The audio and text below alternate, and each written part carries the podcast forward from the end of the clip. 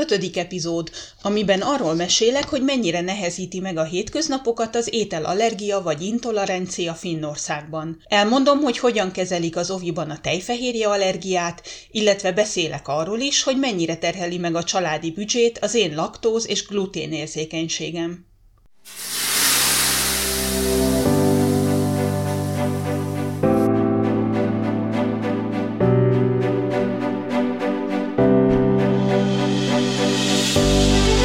Ez itt a Finnország felé félúton, a Történetmesélő Podcast.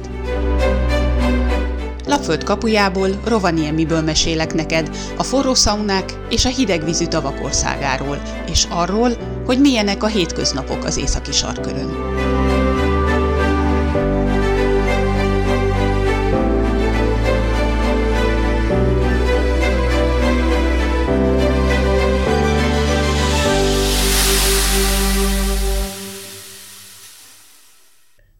Tudtommal a mi családunkban senkinek nem volt ételallergiája vagy intoleranciája, ezért én ezzel a dologgal négy és fél évvel ezelőtt találkoztam először, amikor Inari megszületett, és nem sokkal később kiderült, hogy tejfehérje allergiája van. Összehasonlítási alapom a két ország között nagyon kevés van, mivel Inari hál' Istennek másfél éves korára úgy néz ki, hogy kinőtte a tejfehérje allergiáját, amíg allergiás volt, addig tejmentes tápot ivott, és így elég könnyű volt az étkezésére odafigyelni. Azóta megszületett a kis testvére, akinek szintén tejfehérje allergiája van, de azóta sajnos nem jártunk Magyarországon, úgyhogy azok a tapasztalataim, amiket én a laktózérzékenységemmel kapcsolatban otthon szereztem, szintén lassan több mint két évesek. Igyekszem inkább ebben a epizódban a finnországi tényekre és tapasztalatokra hagyatkozni, a magyarországi viszonyokat meg aki érintett úgy is tudja, ebben nem nagyon akarok most belemenni. Inarival igazi mintaterhességem volt. A terhes gondozás alatt végig az volt az érzésem, hogy első osztályú ellátásban van részem, szerencsére a, a szülés körül sem adódott semmilyen probléma. Ehhez képest meglehetősen nagy volt a kontraszt, amikor a tejfehérje allergiájának a diagnosztizálására lett volna szükség, ugyanis az volt a, az érzésem, hogy teljesen magamra hagytak ezzel a problémával, és hónapokon keresztül jószerivel sehonnan nem kaptam semmilyen segítséget. Ugye első gyerek volt, nálunk a, a családban sem volt kisbaba, mint említettem én a, az étel allergiáról, intoleranciáról jószerivel semmit nem tudtam, tehát amikor tapasztaltam a, az újszülött gyereken, hogy valami nem stimmel, ahogy jöttek a, az allergia tünetei. Nagyon rossz érzés volt azt megtapasztalni, hogy én hiába éreztem, hogy valami nem stimmel, mindenki csak lehúrogott. Mindenki értem ez alatt elsősorban a védőnőt, ugye ő volt az, akivel eleinte a kapcsolatot tartottam, és akárhányszor mondtam neki, hogy hát, hogy ez a gyerek úgy lélegzik, mint Darth Vader, vagy, vagy olyan fura a bőre, holott amikor megszületett csodálatos bőre volt, mindenki a csodára, csodájára járt a kórházban, hogy sírós lett, holott egy végtelenül kiegyensúlyozott, nyugodt kisbaba volt, hogy a széklete nem olyan volt, mint amilyennek lennie kellett volna. Szóval teljesen mindegy, hogy milyen tünetet hoztam szóba, mindig az volt a válasz, hogy jó, ez normális, kisbabák sírnak, majd elmúlik, ne foglalkozzak vele. És aztán ez a dolog annyira eszkalálódott, hogy nagyjából 6 hetes volt Inari, amikor bementünk a, az ügyeletre a kórházba, mert nagyon sokat sírt, jószerivel egész nap alig evett, addigra már a refluxa is egészen kezelhetetlen méreteket öltött és bent tartottak minket a kórházban, de tulajdonképpen nem csináltak velünk semmit, és valahogy ott sem igazán éreztem azt, hogy bárkit is érdekelne, hogy mi a baja ennek a gyereknek, vagy mi okozza a tüneteit, ott is csak ezt hallgattam, hogy első gyerek, ugye, hát a kisbabák sírnak, tetszik tudni, majd, majd elmúlik, csak menjen, menjen haza anyuka, aztán lazuljon. Az a kórházi, talán egy vagy két nap, amit bent töltöttünk, arra azonban mégiscsak jó volt, hogy nekem volt alkalmam végig gondolni, hogy pontosan mi történt az elmúlt hetekben velünk, és tulajdonképpen nem csináltam mást, mint beírtam, elkezdtem googlizni, mint egy őrült, beírtam a különböző tüneteket, és akárhányszor ezt megcsináltam, a vége mindig csak az lett, hogy kidobta a Google, hogy tejfehérje allergia, tejfehérje allergia. Emlékszem, hogy pénteki, ez egy pénteki nap volt, akkor délután már vártuk Jolut, hogy mehessünk haza. Persze nulla eredménnyel, tehát úgy engedtek el minket, hogy, hogy nem tudják, hogy mi volt a gond, vagy mi a gond, nincsen semmi gond, menjünk haza, majd elmúlik az idővel. És akkor én ilyen nagyon bátortalanul jegyeztem meg az orvosnak, aki még bejött hozzánk, hogy nem lehet-e, hogy a gyereknek tejfehérje allergiája van, hogy tudna ezzel kezdeni valamit. És ilyen nagyon félváról, az ajtóból visszafordulva bökte nekem oda, hogy jó, akkor próbáljunk ki egy másik tápszert, és ezzel el is tűnt, mire aztán én utána próbáltam volna őt megkeresni, hogy valami plusz információt még kiszedjek belőle, addigra kiderült, hogy, hogy ő már elment haza. Tehát ennyi volt a, a tájékoztatás a, az első gyerekhez, akiről kiderült, hogy tejfehérje allergiás, hogy vegyünk neki. A tejmentesnek mondják ezt a tápot, de nem teljesen tejmentes, Pepti a neve, és ezt a tápot írta fel nekünk, de így kb. ennyivel eresztett utunkra, tehát semmilyen plusz infót, megnyugtatást, tájékoztatást nem kaptunk. Úgyhogy én, én teljesen meg voltam rémülve, hogy, hogy most akkor mi fog velünk történni, hogy most ez kinövi ezt az allergiát, vagy nem növi ki, vagy, vagy milyen károkat okoz ez neki a későbbiekben, vagy teljesen magamra voltam hagyva, ez egy nagyon-nagyon rossz élmény volt, és így utólag belegondolva azt hiszem, hogy én itt el is vesztettem a bizalmamat a, nagyon sokáig az orvosokkal szemben, a helyi orvosokkal szemben, ami bizonyos szempontból azt hiszem megnehezítette a helyzetünket, de azt hiszem, hogy jelen körülmények között teljesen érthető volt az én reakcióm. És még hab volt a tortán az, hogy, hogy eleinte Jólus sem igazán akarta megérteni, hogy mit jelent ez a tejfehérje allergia, és próbált egy kicsit bagatelizálni talán, hogy á, hát talán mégse az. Egyszerűen az volt az érzésem, hogy annyira kimosták az agyát ezek a reklámok, hogy egy pohár tej, tiszta fej, meg a tej életerő egészség, ugye annyira erős a, a tejivás kultúrája Finnországban, és annyira belesújkolták az emberekbe, hogy a tej és a tejtermékek mennyire fontosak, és csak és kizárólag a tejen keresztül kaphatod meg azt a kálcium adagot, D-vitamin adagot és egyéb vitamin szükségletet, amire szükséged van, hogy, hogy valahogy az volt az érzésem, hogy ő teljesen össze van zavarodva, egyszerűen nem tudta fel felfogni, vagy feldolgozni, hogy milyen lehet az élet akkor, hogyha valaki nem ihat tejet, hogyha nem fogyaszthat tejtermékeket, vagy olyan ételeket, ami tejfehérjét tartalmaz. Aztán szerencsére túljutott ezen a, az első döbbeneten, de azért emiatt volt néhány csatánk az elmúlt években. Úgyhogy végül, amennyire nehezen indult ez a történet Inarival, aztán szerencsére megoldódott, ugyanis sikerült, szerintem neki jó volt ez a peptitáp, aztán eljutottunk pár hónappal később kontrollra, ahol egy nagyon normális orvoshoz kerültünk, aki végre elmagyarázta pontosan, hogy mit jelent a tejfehérje allergia, hogy hogyan kezelik, illetve hát, hogy, hogy annyi a teendő, akkor az volt a protokoll, hogy ugye 6 hetes volt, amikor kiderült a, a tejfehérje allergia, akkor ilyen 3-4 hónapos kora körül visszaterheltük, akkor még mindig reagált a tejre, vagy a tejtartalmú tápra, és akkor utána olyan egy éves koráig szigorú tejmentes diétán volt, és amikor valahogy egy éves kora után, másfél éves kora körül újból elmentünk tejterhelésre, akkor szerencsére ott már nem volt semmilyen tünete, és szépen lassan be tudtam neki vezetni a teljes termékeket az étrendjébe, amiket a mai napig is gond nélkül fogyaszt.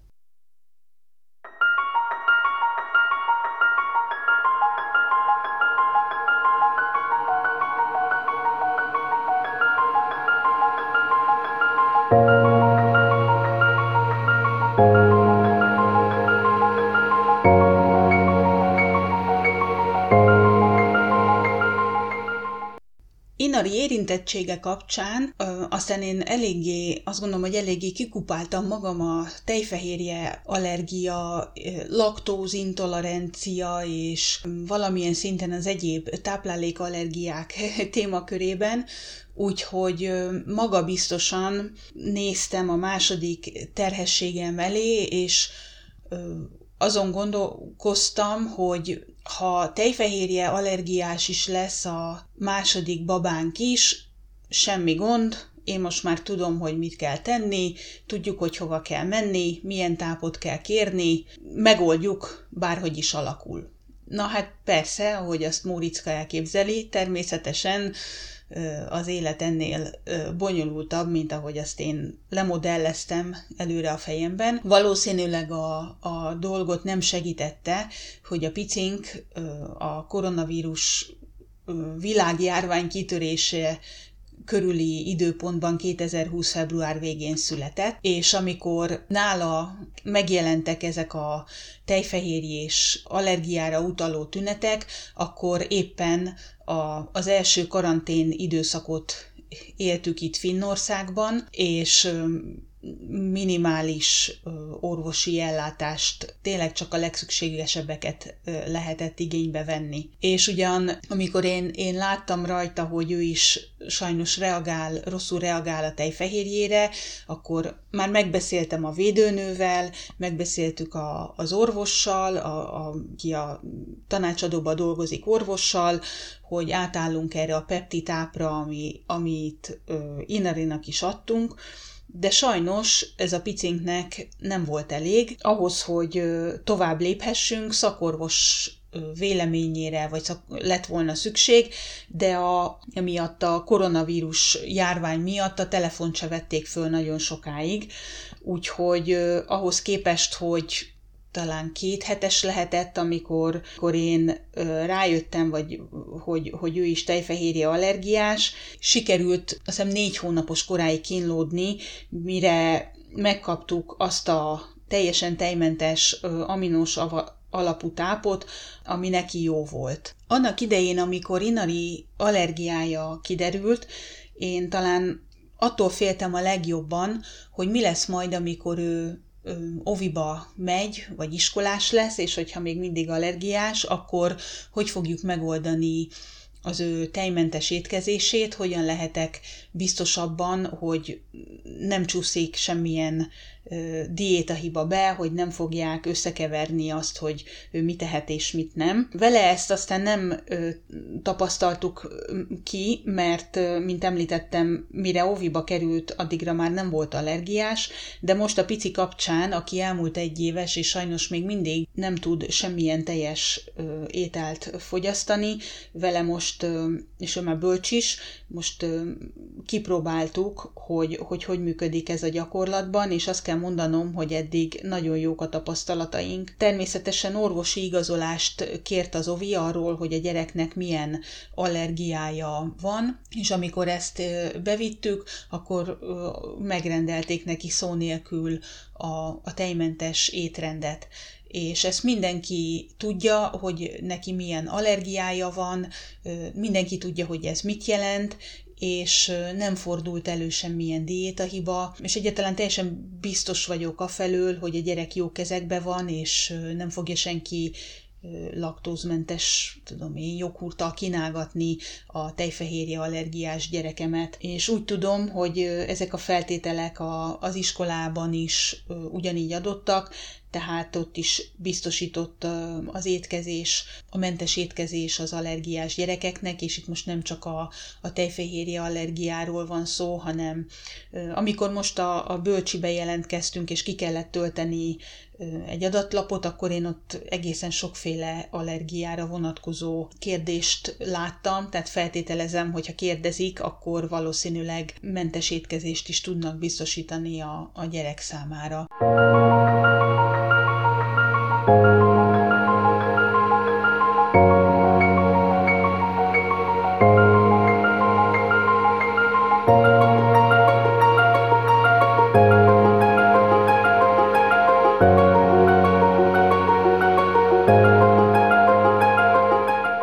nekem laktóz és glutén érzékenységem alakult ki az évek során, ezzel kapcsolatban is van személyes tapasztalatom, hogy hogyan működnek ezek a dolgok errefelé, mennyire nehéz vagy nem nehéz laktóz és glutén érzékenyen étkezni, étterembe járni, vagy, vagy közétkeztetésbe részt venni Finnországban. Finnországban a laktóz érzékenység meglehetősen hétköznapi dolognak számít. Nem tudom, hogy ez mennyire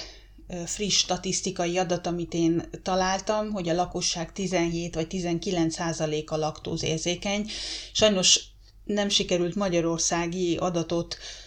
kigugliznom, tehát azt most nem tudom megmondani, hogy, hogy mennyi a laktóz érzékenyek aránya Magyarországon, ha esetleg ezt tudod és megírod nekem kommentben, azt előre is köszönöm szépen. De az tény, hogy, hogy a laktóz érzékenységből errefelé egyáltalán nem csinálnak nagy ügyet. Ez alatt azt értem, hogy ha laktóz érzékeny is vagy, az majd, hogy nem semmiben nem befolyásolja a hétköznapjaidat eh, itt Finnországban, vagy itt Északon, mert a tejtermékek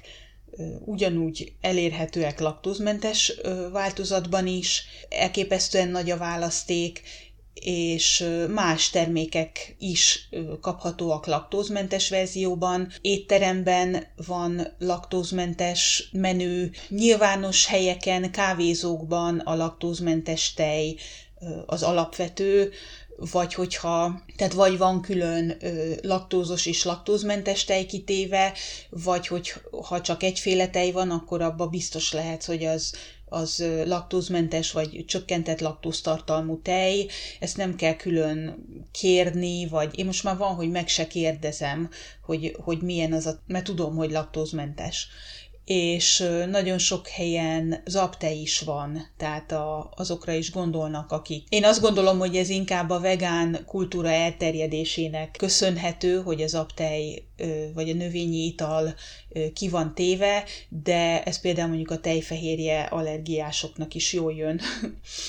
Mióta Inari allergiája kiderült, én rászoktam arra, hogy mindig elolvasom a összetevők listáját, jószerivel bármi új terméket veszek, először mindig megnézem, hogy mi van benne, és ezért tudom azt állítani, hogy Magyarországhoz képest sokkal kevesebb tejtartalmú vagy tej, tejfehérje tartalmú adalékanyagot használnak, tehát ez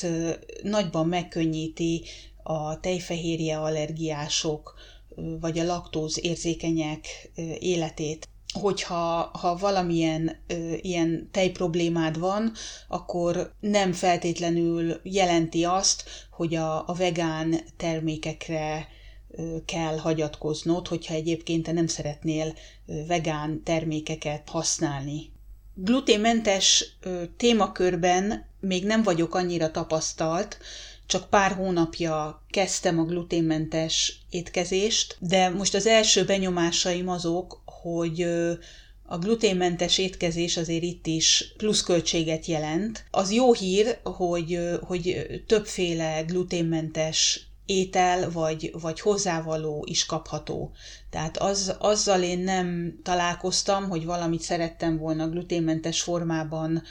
megvenni, és ez ne sikerült volna. Tehát vannak gluténmentes kész kenyerek, pékáruk, gluténmentes pehely, kukoricapehely, műzli, rengetegféle hozzávaló, de bizony ezek jóval drágábbak, mint a gluténtartalmú verzió, tehát kétszer is meggondolom például, hogy vegyek-e gluténmentes csokit mondjuk, vagy, vagy inkább nem eszem annyi csokit, vagy vegyek-e gluténmentes sütit, vagy gluténmentes kenyeret, vagy inkább megsütöm magamnak. Összehasonlításképpen, csak hogy éreztessem a különbséget, normál kenyér, mondjuk egy csomag kenyér, ami olyan fél kiló körüli súlyú, az olyan mondjuk átlag két euró körül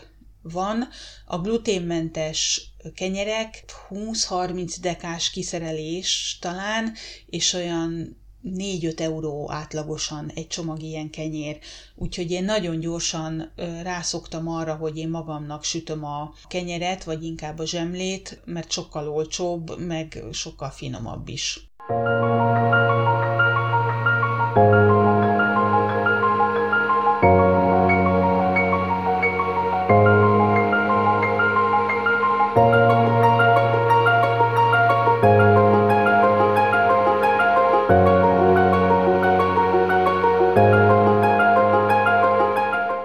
Étterembe mi nagyon ritkán járunk, most mióta koronavírus járvány van azóta, meg aztán végképp. Arra emlékszem még a megérkezésünk utáni időszakból, hogy az éttermek étlapjai már akkoriban is, tehát akkoriban értsd ez alatt 7-8 évvel ezelőtt is fel volt tüntetve, hogy melyik étel laktózmentes, melyik gluténmentes, illetve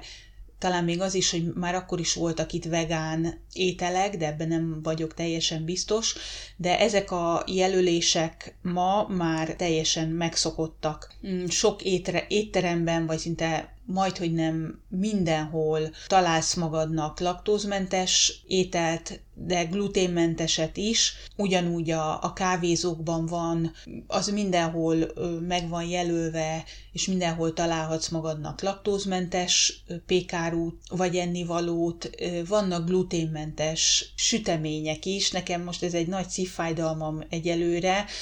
hogy ha, ha beugrom valahova a városba, akkor én, én gluténmentes szendvicset nem találtam még sehol, hanem, hanem mindenhol csak a sütiket árulják, és hogyha én nem répatortát szeretnék enni, hanem mondjuk egy jó szendvicset, akkor azt, azt még nem sikerült idáig megoldanom, de hát ez legyen a legnagyobb problémám. Kórházban mindig kérdezik, hogy milyen diétán vagy, vagy van-e valami allergiád, és ezt szintén betartják, tehát például tavaly ősszel volt egy viszérműtétem, ami csak egy ilyen egynapos műtét volt, tehát bementem reggel, és pár óra múlva haza is engedtek, nem kellett ott aludnom, de tehát éjgyomóra mentem korán reggel, nem raktak csak úgy ki az utcára, hanem mikor végeztünk, akkor volt egy ilyen, bevezettek egy ilyen kis pihenőbe, ahol kaptam 10 órai. Mikor fölvették az adataimat, akkor szó esett, a, vagy be kellett írnom a, a táplálékallergiát, és így például ö, kaptam laktóz és gluténmentes ét, ételt, tehát nem volt az, nem kellett azon aggódni, hogy, hogy tudok-e enni az én diétámnak megfelelő ételeket. Hogyha valamilyen rendezvényt szerveznek, ott is teljesen bevett dolog, hogy amikor arról van szó, hogy a rendezvény után kávé, kis süti, ez az amaz van, akkor meg szokták kérdezni a résztvevőktől, amikor jelentkezel, hogy, hogy van-e valamilyen különleges kívánságot, tehát hogy most laktózos vagy-e, tejfehérjés, vagy vegán, vagy, vagy esetleg szükséged van gluténmentes étrendre, és akkor ezt azért általában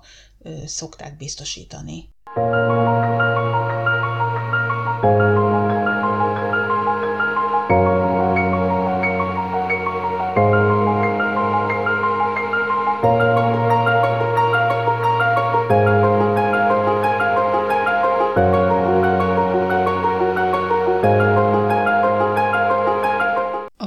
az epizódra készültem, akkor a Finnország felé félúton Facebook oldalon kérdeztem tőletek, hogy ti mire lennétek kíváncsiak, és több kérdés is érkezett. Ezek közül néhány a gluténmentes alapanyagokról szeretett volna többet tudni, illetve a gluténmentes ételekről, erről már beszéltem szerintem eleget. Annyit tennék hozzá még, hogy ami talán nem hangsúlyoztam korábban, hogy amikor azt mondom, hogy gluténmentes hozzávalók, akkor rengetegféle liszt és alapanyag létezik, amivel lehet főzni itthon, illetve amit én nagyon hasznosnak tartok, hogy az ételeken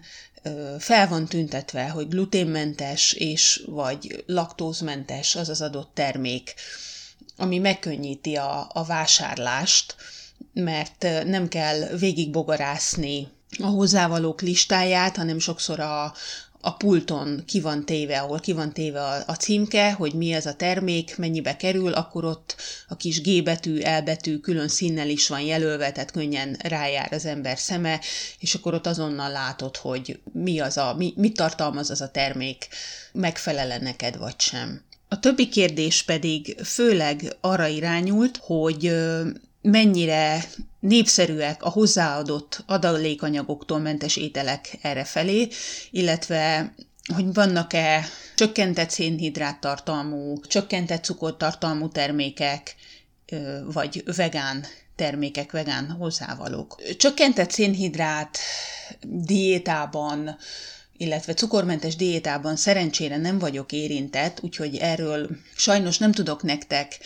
pontos információt adni, mert csak azért sem, mert és az elmúlt néhány hónapban én a bolt közelébe se nagyon jártam, mióta ez a korona őrület tart, úgyhogy nem is, nem is tudtam megnézni, vagy nem is tudom megnézni, hogy, hogy mik a, mi a kínálat a polcokon, és ezt is szintén már említettem korábban, hogy nekem az az érzésem, hogy itt a, az ételek, főleg a, a Finnországban készített ételek minősége nem tudom, ez jó kifejezése, hogy tisztább. Igyekeznek csak azokra a hozzávalókra szorítkozni, aminek abban az ételben vagy termékben mindenképpen szerepelnie kell. A felvágottak vagy egyéb hústartalmú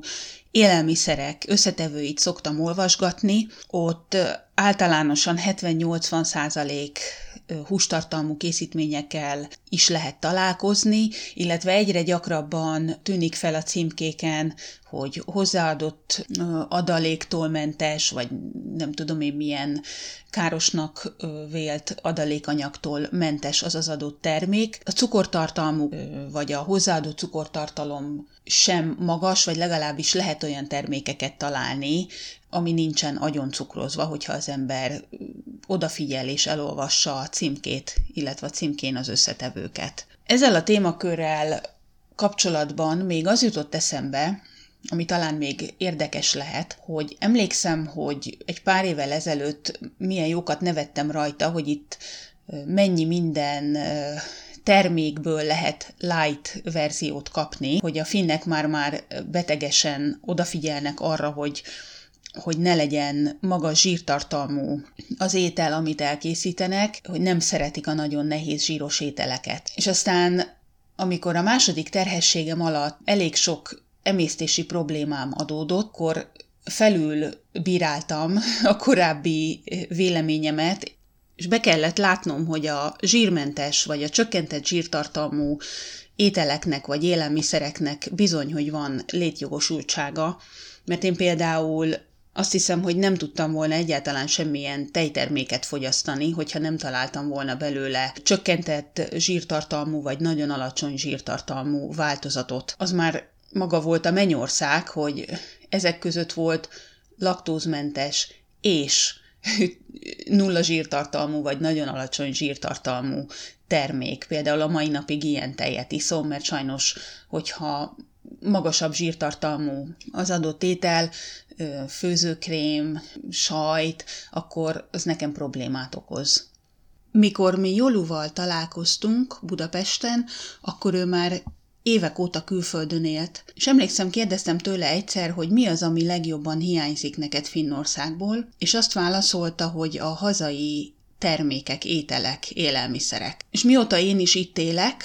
azóta osztom a véleményét, és amikor Magyarországra látogatunk, a legjobban nekem is azok a jó minőségű, jó ízű termékek, élelmiszerek hiányoznak, amiket az itteni életünk során megszok. Ez volt a Finnország felé félúton legújabb része. Ha tetszett, amit hallottál, iratkozz fel a csatornámra, hogy ne maradj le az új részekről. Ha már feliratkoztál, akkor se dőj hátra, Oszd meg a podcast linkjét másokkal is, hogy minél több ember rám találjon. Finnországról szóló olvasnivalóért és hasznos tippekért látogass el a szómiblog.hu weboldalra. Friss megosztásokért kövesd a Finnország felé félúton Facebook oldalt, a történetekhez kapcsolódó képekért pedig az azonos nevű Instagram fiókot. A weboldalon és a Facebook oldalon keresztül üzenetet is tudsz nekem küldeni. Tarts velem a jövő héten is! Szia!